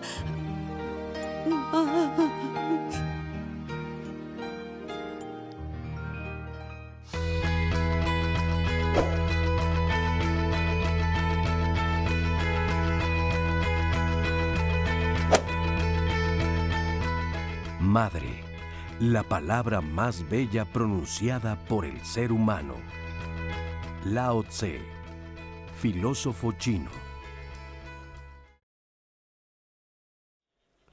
Y esta canción de cuna que la vamos a tener que cantar a capela, un pedacito de esta canción con la que yo arrullaba a mis chiquillos. Y este niño lindo se quiere dormir. Póngale su cuna en el toronjil. Y mi niño lindo, que nació de noche, quiere que lo lleven a pasear en coche. Que arrurru, que arrurru, que tan, tan, tan, que leche, que atole para San Juan. Que rurru, que rurru, que tan, tan, tan, que leche, que atole para San Juan. Y mi niña linda que nació de día quiere que la lleven a la nevería. Y mi niña linda que nació de noche quiere que la lleven a pasear en coche. Canciones de cuna hermosísimas para nuestros pequeñitos. Porque además sabemos... Eh, que hoy es un día para cantar las canciones de mi madre, sí, pero también hablamos de las presentes y las ausentes, porque esta canción de Volver a Verte también nos evoca a las personas, a las madres que ya no están con nosotros, y escucharla también nos mueve una serie de cosas. A quienes son madres y han tenido una pérdida también les llega mucho, y creo que también es un buen momento eh, y un espacio y una invitación a la reflexión. La música también nos sirve para reconciliarnos con nuestro pasado, con nuestra familia, para abrir ese canal que quizá estaba cerrado de comunicación. Si tuvimos algún pleito y no nos hablamos con nuestra mamá o, o tenemos alguna relación mala con nuestra abuela, con nuestras primas, con nuestras hermanas. Creo que la música puede ser la gran oportunidad para acercarnos, para recordar que alguna vez juntos quizá interpretamos una melodía, y este es un buen momento que tenemos que aprovechar para eso, ¿no? También se vale. Ah, desde luego, desde luego, y es una de las potencialidades de muchas de las artes, no, no solo uh-huh. la música, la danza, el baile mismo, pues son colectivos, ¿verdad? Son, son colectivos. Ya, ya se decía esto del radio, quien escucha radio no está solo, pues sí, y, y la música no te deja solo, aunque tú cantes en el baño y como se dice, pues yo nada más cuando eh, hay una compañía y ahí se arropa uno de, de muchas cosas, ¿no? Con la música. Muy bien, claro. Azu, cuéntanos. Pues tenemos más comentarios y más llamadas. Eh, Luisa Vázquez nos dice, ah, ya se me fue el de Luisa, ahorita lo encontramos. Héctor Servín nos dice, la abuela y abuelo, conocí la música, los discos, la consola, y sobre todo su música cien por ciento mexicana. Supongo que nos está diciendo que conoció la música a través de sus abuelos.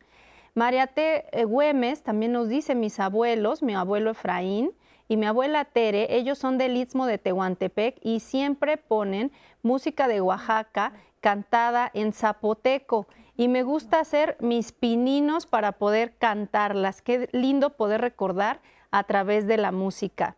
Odette Silva nos dice, de todo lo que podemos agradecer a la vida es tener a nuestra mamá.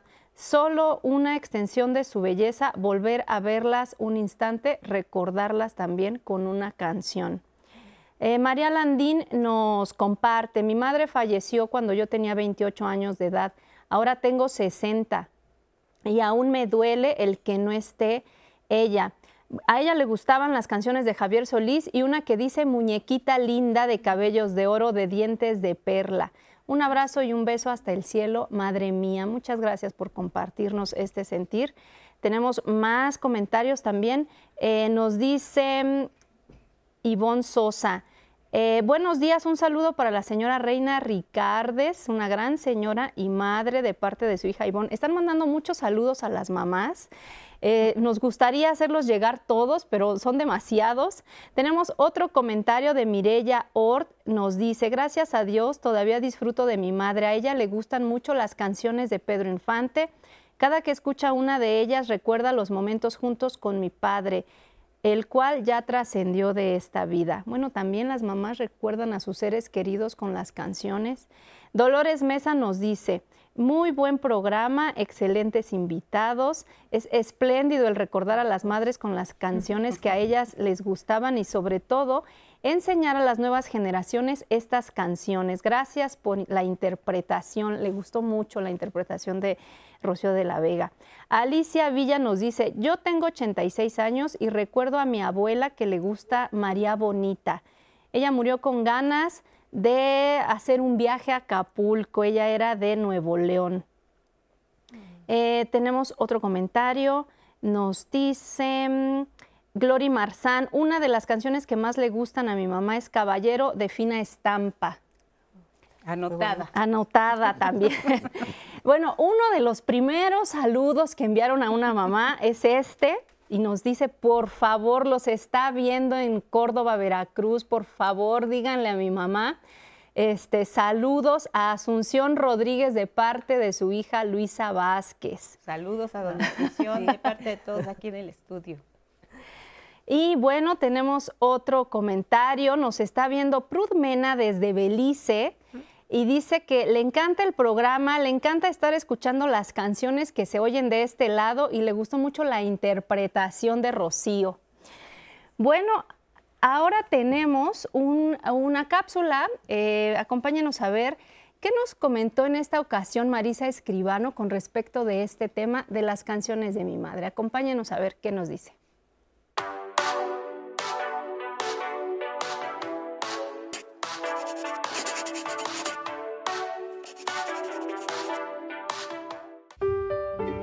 Buenos días. La madre desempeña un papel vital en el desarrollo del habla y la musicalidad en el niño. Desde el momento en que el niño nace, la madre se convierte en su principal proveedora de atención y cuidado. Y es a través de su interacción que el niño aprende a comunicarse y a entender el mundo que lo rodea. La madre es la primera persona con la que el niño tiene contacto vocal y auditivo. Es a través de esta interacción que el niño comienza a desarrollar habilidades lingüísticas y musicales. La madre habla con el niño, le canta, lo arrulla, creando un ambiente rico en sonidos y en ritmos que estimulan su desarrollo cognitivo y emocional. En cuanto al habla, la madre es un modelo importante para el niño. A través de la imitación, el niño aprende a producir los sonidos del lenguaje y a construir palabras y frases. En cuanto a la música, la madre también juega un papel importante. Los estudios han demostrado que los bebés tienen una habilidad innata para detectar patrones musicales y que esta habilidad se desarrolla a través de la interacción con la madre. Emocionalmente también es muy importante. Los recuerdos que se crean a través de los años con las canciones que mamá cantaba cuando éramos niños nos remontan a una etapa de la vida que ya no vuelve, pero que queda guardada en nuestro corazón. ¿Y tú? ¿Qué canciones recuerdas de las que cantaba tu madre? Nos vemos la próxima semana. Muchas gracias, Marisa. Desde aquí te mandamos un abrazo por el diez de mayo. Ya también es abuela Marisa. Entonces, de generación en generación, pues se va recordando todo lo que tiene que ver con la música que se escuchaba en la familia, porque entonces lo que vemos, la persona que nos veía desde Belice, desde Belice, desde Belice y escucha la música mexicana y le traen recuerdos muy especiales, nos damos cuenta que la música no tiene fronteras, que es parte de nuestra cultura, que trasciende más allá de una línea divisoria de un país y otro. Y esto nos permite también sentirnos orgullosos, muy orgullosos de lo que somos como país y de lo que también nos hace sentirnos parte de una sociedad. La música nos une, la música nos cohesiona, la música nos entretiene, nos divierte, nos trae recuerdos. O sea, un mundo sin música, pues es un mundo en silencio, callado, oscuro, ¿no? Sí, claro. Al final, como bien mencionas y hemos estado como viendo a lo largo del programa, al final pues también la música es un vínculo, un vínculo con las demás personas que te rodean. Claro. Permite crear comunidades, crear ciertas identidades, pero eso no quiere decir o nos exime de escuchar música de otros lugares, porque como bien mencionas, no hay una frontera que los delimite, pero claro que obvio si hay como una presencia más latente de cierta música en cierto espacio, es la música que tú vas a sentir como parte de tu identidad, ¿no? Como hay muchas personas que quizá en un nivel más abstracto es como la música mexicana, el sentirte como en tu país, y hay personas como en más particular si ya hablamos a nivel regional o incluso a nivel familiar, ¿no? Entonces, de alguna manera, creo que pues, la música pues, sí permite, de alguna manera, demostrar algo que creo que ya se había abordado uh-huh. desde distintas áreas, pero es el hecho de que las fronteras pues, nada más presuponen una línea imaginaria que pues, divide quizás ciertas cuestiones políticas, pero más allá de lo político, la parte emocional, eh, la parte cultural, pues de alguna manera está sujeta a no solamente a, a estas fronteras, ¿no? Si a, uh-huh. a la convivencia entre otras personas, otras culturas. Muy bien, pues seguimos con música aquí en Diálogos en Confianza. Rocío de la Vega, la señora de la canción, la eh, mexicana más española, pues nos tiene un repertorio que le ha agradecido mucho el público. Sabor a mí, adelante. Y esta petición que nos hizo el público, querido.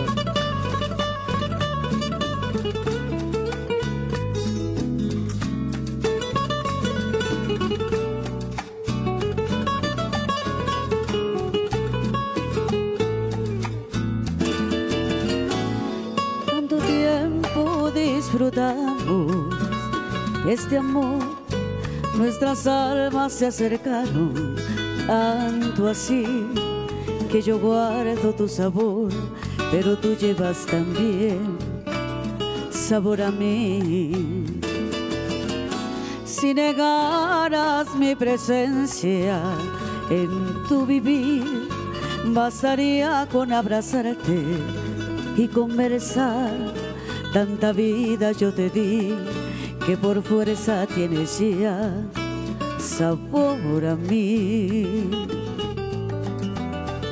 No pretendo ser tu dueña, no soy nada, yo no tengo vanidad. de mi vida. Doy lo bueno, soy tan pobre que otra cosa puedo dar. Pasarán más de mil años, muchos más, yo no sé si tenga amor. La eternidad, pero allá tal como aquí, en la boca llevarás sabor a mí.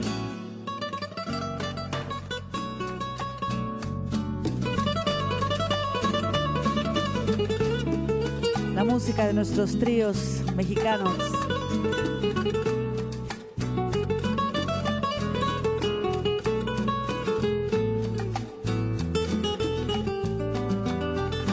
No pretendo ser tu dueña, no soy nada, yo no tengo vanidad de mi vida, doy lo bueno.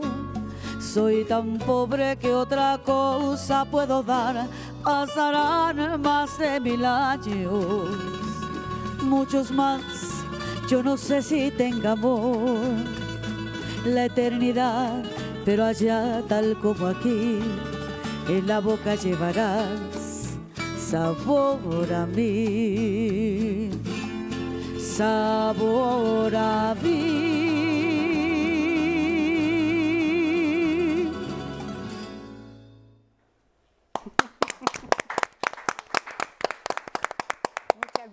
Rocío, ya anoté todas las canciones, ya va aquí una lista como de diez, no sabemos si traes todas las pistas, pero seguramente te vamos a dejar que saques tú la canción que quieres interpretar. Mira, nada más te voy a comentar: Dos arbolitos, Hermoso cariño, Saca la maleta de la dinamita, Gema, Caballero de fina estampa, Camino verde, Las flores, Perfume de gardenias, Toda una vida, Muñequita linda. O sea que la gente sí está atenta. Sí. ¿Te estás presentando en algún lugar, Rocío? Sí, estoy los viernes en la ciudad de Toluca, los eh, viernes. En el restaurante Arrecife, para que la gente se cita ahí los viernes a las cinco de la tarde, de cinco a ocho de la noche. ¿Y en tus redes tienes tu repertorio, tu música, así lo que es, has grabado? Este, eh, en Facebook, Rocío de la Vega Show, y los cinco discos de Rocío de la Vega están en todas las plataformas digitales mundiales como Spotify, Amazon, iTunes, todas las plataformas para que la gente las pueda descargar. Bueno, pues seguramente después de este encuentro con el público de Diálogos en Confianza vendrá esa cercanía con tu música, porque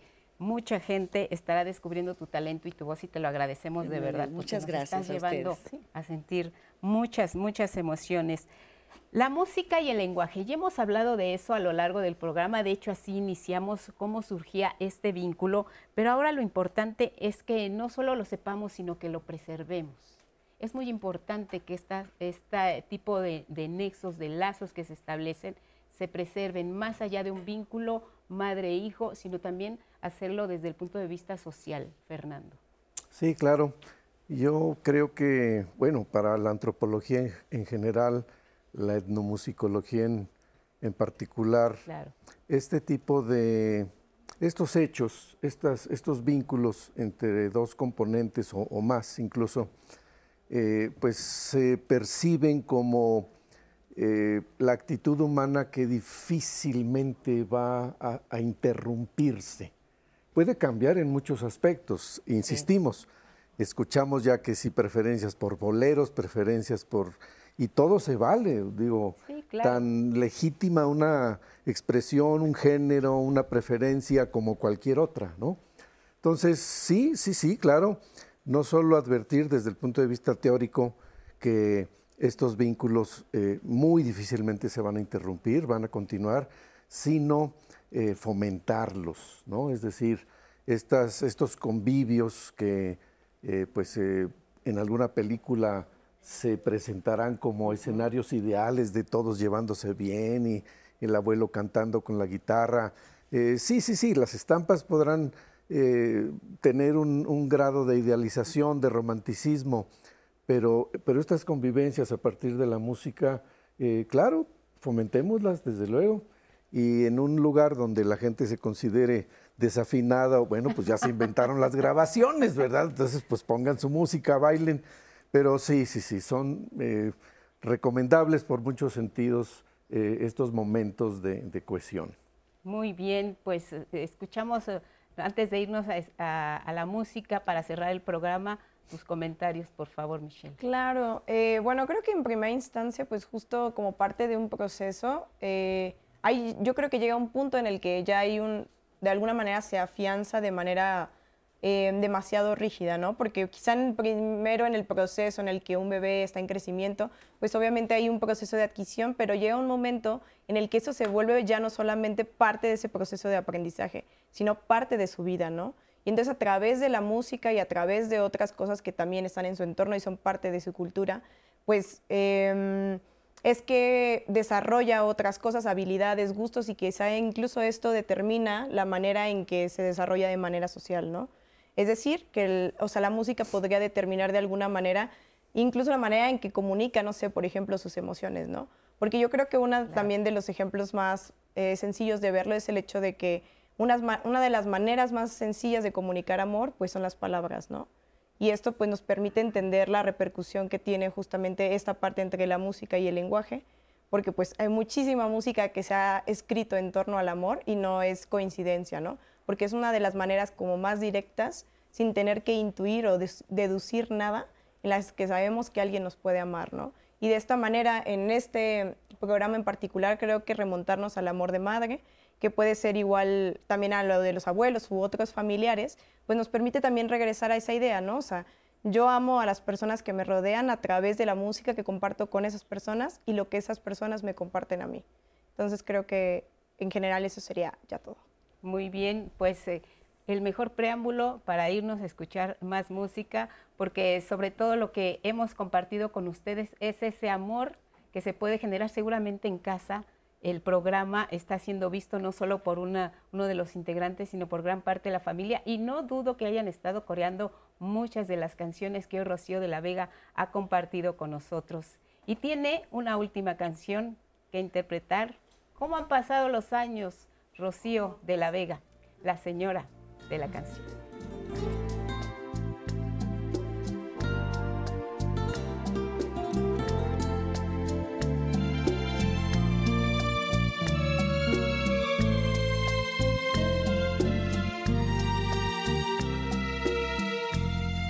Como han pasado los años, cómo cambiaron las cosas,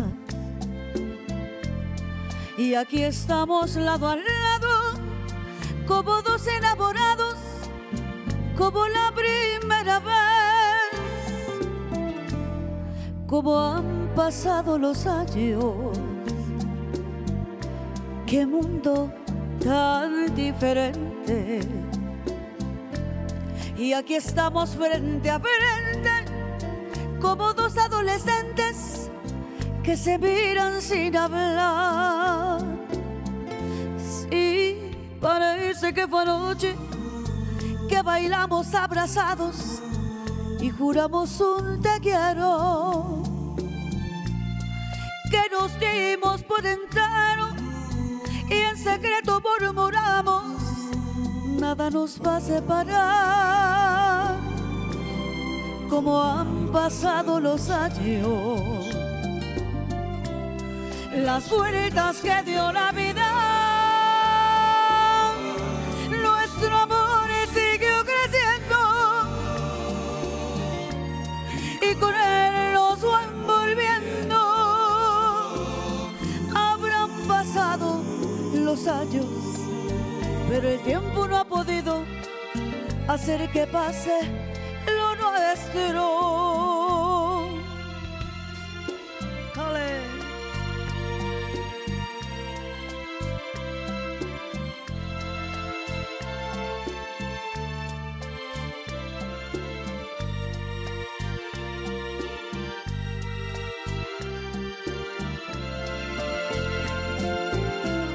Sí, parece que fue anoche que bailamos abrazados y juramos un te quiero,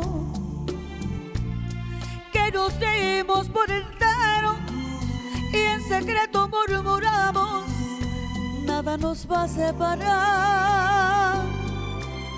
Como han pasado los años, las vueltas que dio la vida. Y nuestro amor siguió creciendo y con él nos va envolviendo. Habrán pasado los años, pero el tiempo no ha podido hacer que pase lo nuestro.